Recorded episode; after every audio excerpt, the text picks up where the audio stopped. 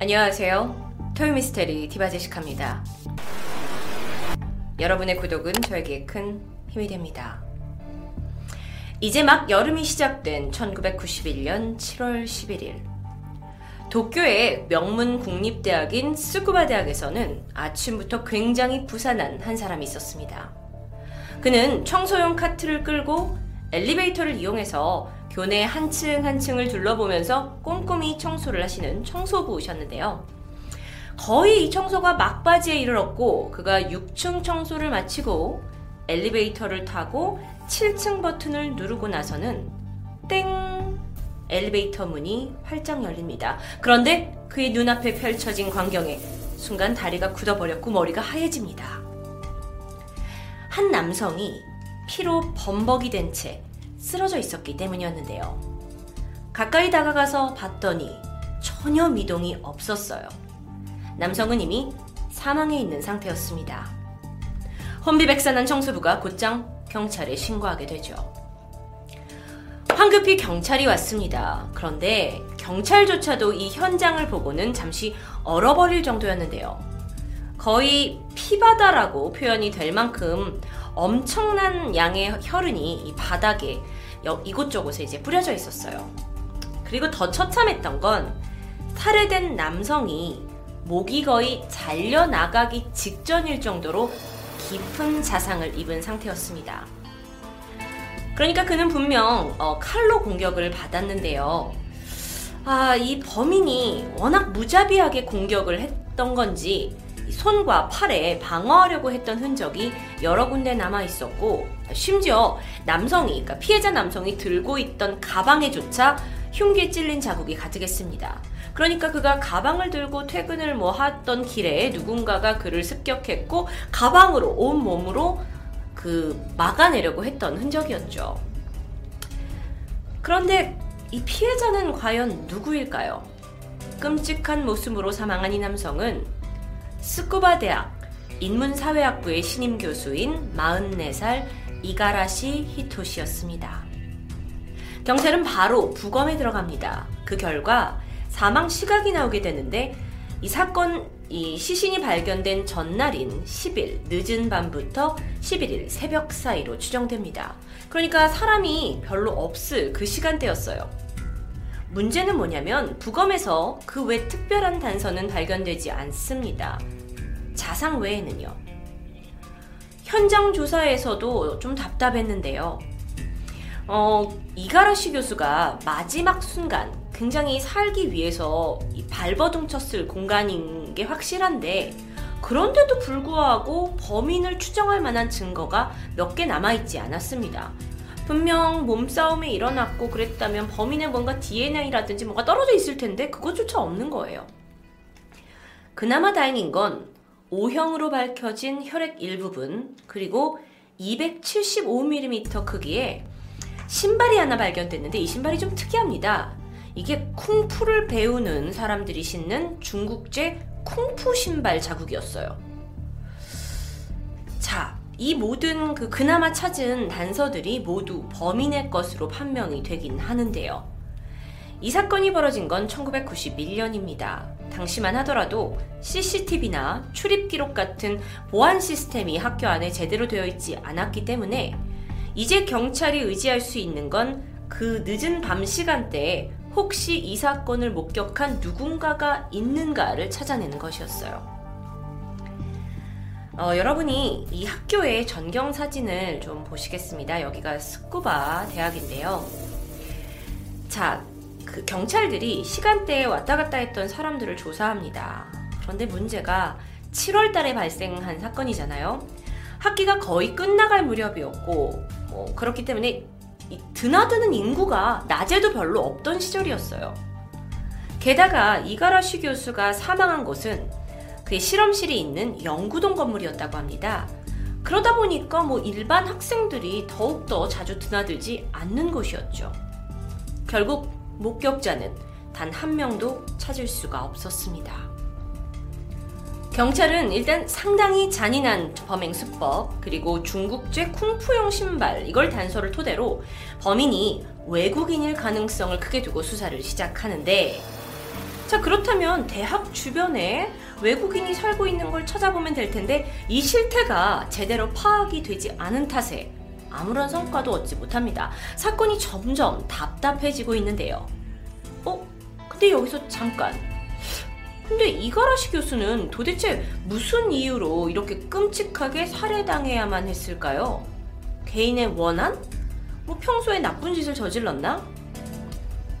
그런데 생각해보세요. 만약에 범인이 이, 이 교수를 살해하는 계획에 은폐를 계획했다면 교수가 실 평소에 있는 연구실이나 뭐 지하, 주차장을 선택했을 수도 있습니다.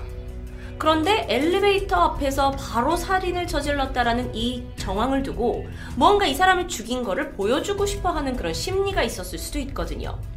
그렇다면 뭐 개인적인 강한 원한에 의해서 우발적 또는 계획적 살인일지도 모른다는 의견이 나오기도 했습니다. 글쎄요, 인상으로만 봤을 때는 뭐 그냥 대학교 뭐 교수님이신 것 같은데 무슨 원한이 있었을까요? 그런데 말입니다. 일각에서는 조심스럽게 당시에 그가 번역하고 있던 책에서 그 이유를 찾기 시작합니다. 이가라시 교수가 당시에 한참 동안이나 몰두하고 있던 바로 이 책은 그리고 번역을 해서 출간하려고 했던 이 책은 1988년에 출판된 작품으로 인도에서 태어나 영국의 소설가이자 수필가였던 아흐메드 살만 루시디의 네 번째 작품이었습니다. 그런데 이 책의 제목이 악마의 시. 그런데 이 소설이 상당히 문제가 있는 작품입니다. 사실 이 소설은 유럽권에서는 굉장히 문학적 평가를 높게 받았지만 이슬람 종교를 믿는 무슬림들은 이 책이 출간되자마자 강한 분노를 일으켰습니다. 이 책의 내용이 신성 모독을 했다라는 이유 때문이었어요. 근데 이 무슬림들의 분노가 그냥 너 왜 이 책에 이렇게 썼어?가 아니라 이후에 이어진 시위와 폭동. 사진을 보시면 실제로 그가 만든 책을 이렇게 불태워버리기도 하고요. 이 그 소설가를 이제 뭐 이렇게 우리가 죽여야 한다라는 아주 강력한 메시지를 가진 피켓을 가지고 사람들이 시위에 참여하기도 했고요. 그러니까 사실 상당히 논란이 됐던 책이었어요. 1989년 2월 10일 파키스탄 이슬라마바드에 있는 미 대사관 앞에서 대대적인 규탄 시위가 있었고요. 그 다음 날 에는 카슈미르에서 폭동이 일어납니다. 이 폭동 때문에 약 한 명이 사망하고 10명 정도의 부상이 있기도 했어요. 100여 명 정도의 부상이 있기도 했습니다. 그러니까 굉장히 뜨거웠던 거죠. 한 지역에서 뿐만이 아니라요. 여러 지역에서요. 자, 그러면서 이제 화살이 어디로 돌아가느냐? 이 책을 출판을 하게 해준 영국의 화살이 돌아갑니다. 그러면서 수천 명의 시위대들이 거리로 다 뛰어나와가지고 영국에게 죽음을! 이라는 구호를 외치면서 영국 대사관에 다 돌을 던지기도 했죠. 그렇게 문제의 책이었는데 상황이 여기서 끝나지 않고 이분은 이슬람의 종교적 그리고 정치적 지도자였던 루훌라 호메이니인데요. 그가 이제 어떤 위에 그 리더의 입장에서 악마의 시라는 이 책, 이 사람이 출간한 바로 이 책은 아주 이슬람 무슬림에게는 불손한 것이다 라고 규정을 했고 이슬람 율법인 샤리아에 따라 소설가 살만 루시드를 신성 모독죄로 처형해라 라는 선언을 하게 됩니다. 와, 이러, 그러다 보니까 이제 무슬림들이 공개적으로 이 소설가를 찾아서 우리가 죽여야 한다. 또는 이 책을 출판했거나 출판하려는 사람들을 처형해야 한다. 라는 바람이 불기 시작해요. 사태가 점점 심각해집니다. 그런데 어, 뭐 보통 어, 이때 이제 이 지도자 호메이니가 루시디에게 300만 달러라는 엄청난 현상금까지 걸어요. 그러니까 이 뭐 보통 리더는 이제 조금 어느 정도 중재를 해야 되는데 전체적인 무슬림에서 분노의 바람이 일어나게 된 거죠. 그러다 보니 책을 출판한 죄로 쌀만 루시디는 그로부터 약 10년 가까이 영국 정부의 보호 아래 숨어 살아야만 했습니다. 아니, 이 정도쯤 되니까 도대체 그가 쓴 소설, 이 악마의 시라는 책에는 어떤 내용이 담겨 있었기에 이렇게 무슬림들이 화가 났을까 궁금해지는데요. 이 책은 테러리스트들이 납치한 비행기가 있는데 공중에서 폭발 사고가 났어요. 그리고 나서 사람들이 다 죽었는데 유일한 생존자인 인도인 두 명이 사고 이후에 겪는 일에 관한 이야기를 다루고 있습니다. 자, 여기 있는 이 사진이 뭔가 스토리를 좀 설명하고 있는 것 같더라고요.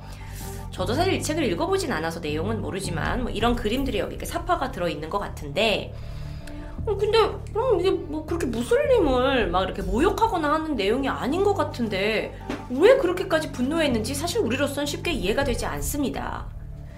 그런데 좀 더 알아보면 이 악마의 시 라는 제목부터 무슬림의 신경을 거슬렸던 겁니다. 원어로 쓰면 무하마드가 코란에 넣었다가 뺀 이교의 교리라는 뜻을 담고 있었어요.